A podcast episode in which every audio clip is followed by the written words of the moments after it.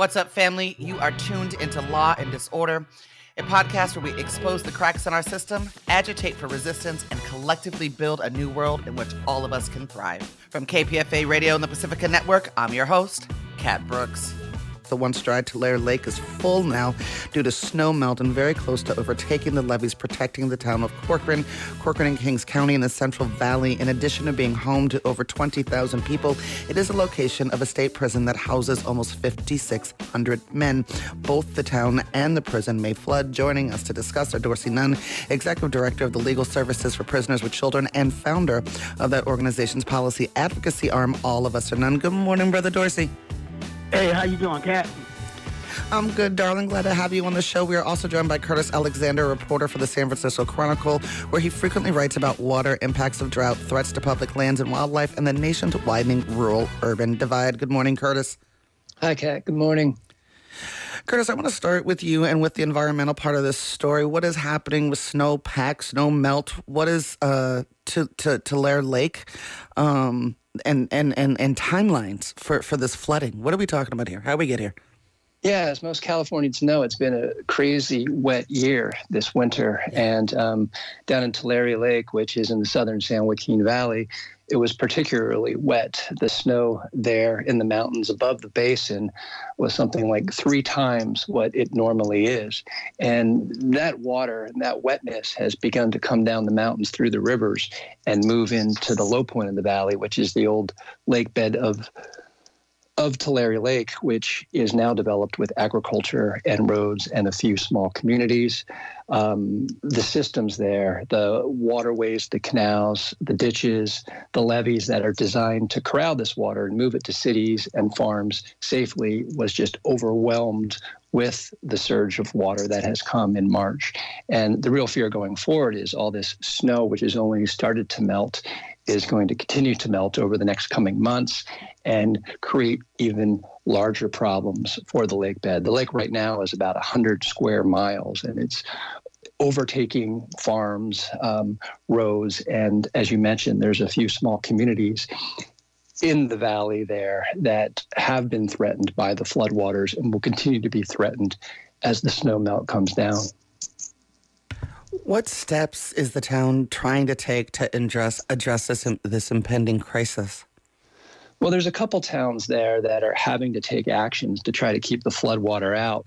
And one of the problems in this region is there's no centralized authority to sort of oversee flood events. Uh, in a lot of parts of the state and a lot of parts of the Central Valley, there's these coordinated plans. And this region, there's the Central Valley Flood Protection Plan, but the counties in the southern San Joaquin Valley are not part of this plan, which sort of lays out what people do when there's a big flooding event, and it helps bring money and resources to areas for coordinated regional flood projects. In this area, it's very decentralized. Water agencies, flood districts, and communities basically act on their own to try to prevent flooding when the water comes down.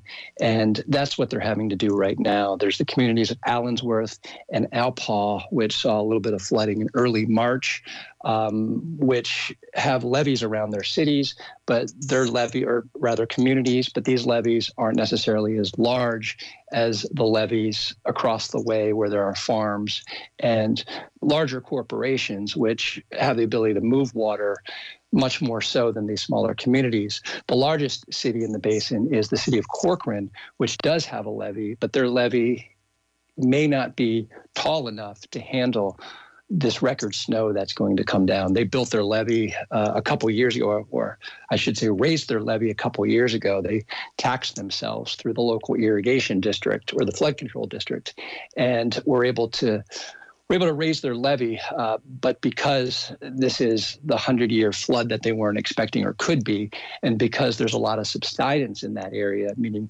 there's a lot of groundwater pumping on these farms, the land has actually gone down and they're worried that the water could overtake their levees there. So they're trying to raise their levee before the spring melt.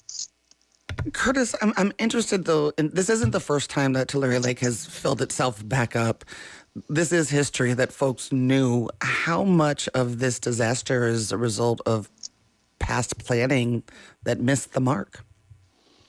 I think a lot of it is. I mean, I mean, first off, like you said, it doesn't happen that often. The last time that was flooding in the basin was '97. It wasn't nearly to the extent that we're seeing it today. I think this year is comparable to 1983 when the lake did flood and get to the size it is today.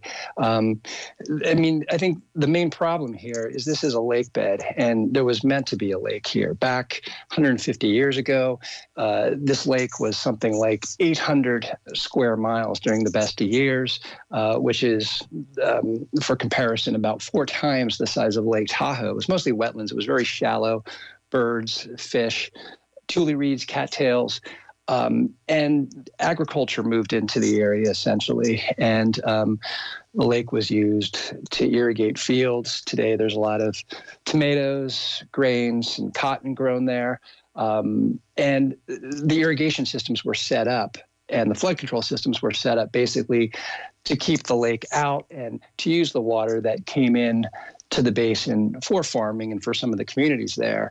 And um, those systems just can't handle these really, really big years. They think that, oh, we've got this under control, but you have a wet year like this one, and you see that they really don't. Dorsey, I want to bring you into the conversation. The prison is definitely in trouble uh, should the town of Corcoran flood. What are we hearing from the prison in, in terms of what it's doing in preparation? Anything at all? I don't think that we're hearing any, nothing at all. You know, one question that just popped up off your last conversation uh, in regards to the levee. Will they be using slaves to shore up the levees? Because like you know uh, if they use them for firefighting uh, they could also use them in, in, in extreme conditions like uh, flooding to use them to shore up the levees and, and, and actually uh, uh, exploit them. Uh, and I think that if they're not talking about it, I think that we should be talking about it because we can remember, at least some of us, that in 2005, when Katrina hit New Orleans, what did they do? Uh, the Orleans Parish uh, Sheriff's Office abandoned 650 uh, prisoners in their cells with no access to food, water, or ventilation. You know, so it's something that they, you know, I don't think that they ever come up with a uh, a real solid evacuation plan uh, when we're sitting in the in the uh, the grips of a national or, or or major disaster. I don't think that they're doing any of that, and uh, and we can't say that if is being threatened that they don't have any other place to go because at the maximum height of uh, the prison system, they had 174,000 people there. Uh, at right now, I think they're hovering uh, probably less than 100,000 uh, due to you know uh, political circumstances changing around uh, releases and stuff. So they got places to put them other than leaving them, maintaining them in a, a flood zone uh, in a real serious way. You know, and when I say that we got, you know, real history of uh, abandonment, uh, you don't have to look as far as New Orleans. You can look at uh, when we, we had the Ner- Loma Prieta earthquake. What did they do with the people at San Quentin? And what did they do with the people at Dublin? You know, it wasn't like they released them and they went home and seeing their families. They went home and seeing their families, and those people was locked in cages. You know, so it's like I, don't think that they uh, really ever prepare, you know, in any real uh, comprehensive way of what to do with uh, uh, human beings that they don't value. I think they just discard them. Did I answer your question, Kat?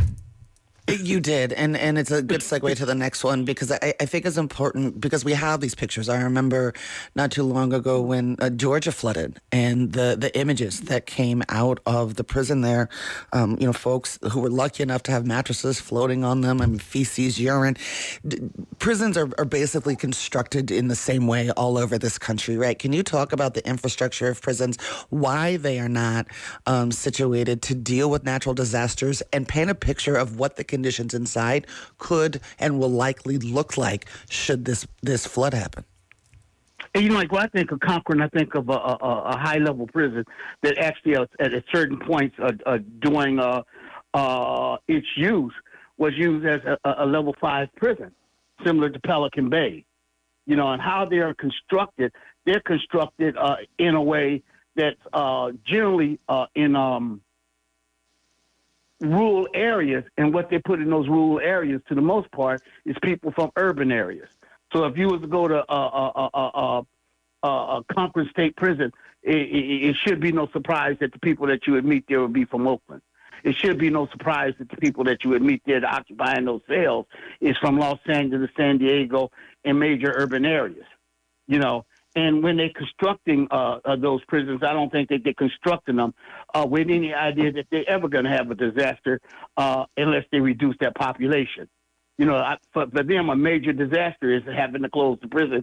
And when we actually start reducing the level or the number of of people being incarcerated, that's probably a burden. And in fact, any time that you uh, get into serious consideration about what to do with this unneeded uh, uh, infrastructure, uh, the cities would start suing, just like they did uh, up in, in, in Northern California when they went to reduce the prison population because they didn't need the the prison anymore.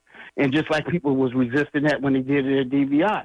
So when you talk about the infrastructure of the prisons, they come in initially promising people great wealth uh, in the area, promising them roadways, promising them access to uh, uh, uh, uh sewage treatment plants, and access to uh, initially for a long period of time having the human beings that they was snatching out of the urban areas, putting them in prison in, in the rural areas, that they could be counted in their sentences and actually drive dollars.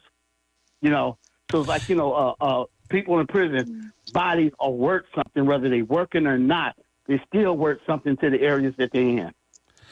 Thank you, Dorsey. Kurtis, last question for you. You you mentioned that you know these these communities don't have their don't have much of their own resources. They have reached out to the state. Governor Gavin Newsom um, did was recently there. What is he saying he's going to do? Is it enough? Um, what kind of financial impact are we talking here? Yeah, it's a slightly different situation depending on what community you're in. In Allensworth and Alpaugh, which are in Tulare County on the southern end of the lake, they're unincorporated communities. These are communities that have historically dealt with a lack of infrastructure. They don't have finances, they don't have political representation. As a result, they don't have you know great roads, clean drinking water, wastewater treatment plants. The list goes on. In this case, it's flood protection. So in those areas, um, it, it, takes a while to finance a levee project, and um, there's going to be uh, state resources in the way of Cal OES, Cal OES, the Office of Emergency Services. Cal Fire is already on the ground there. They're helping make sure the levees don't um, don't break and trying to fortify the levees so that these communities remain safe. In Corcoran, uh, the city is trying to raise its levee four to five feet because of the incoming floodwater, the expected snowmelt. They don't have the financing right now. They think they need about $21 million for that project. It's a lot of dirt. It's a 14 and a half mile levee. It's going to take something like 50,000 trucks of dirt to raise this thing. And they've been reaching out to the state. And the state has been down there. They've been surveying the situation. They're helping uh, map and uh, sort of project where the snowmelt is going to come and when it's going to come. But as far as helping build the levee, they haven't gotten to that stage yet.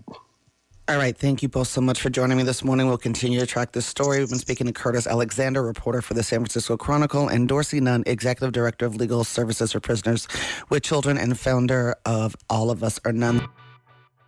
You've been listening to Law and Disorder, a podcast where we expose the cracks in our system, agitate for resistance, and collectively build a new world in which all of us can thrive.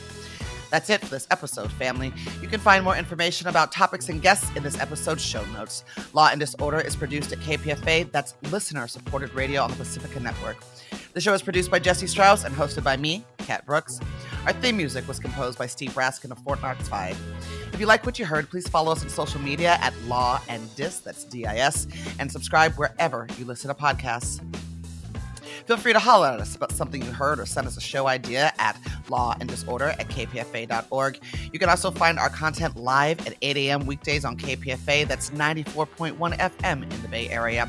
Our show and all of KPFA's programs are funded exclusively by you, the listener. And if you're in a position to support us, please donate today at kpfa.org. Take care of yourself and take care of each other. We all we got, fam.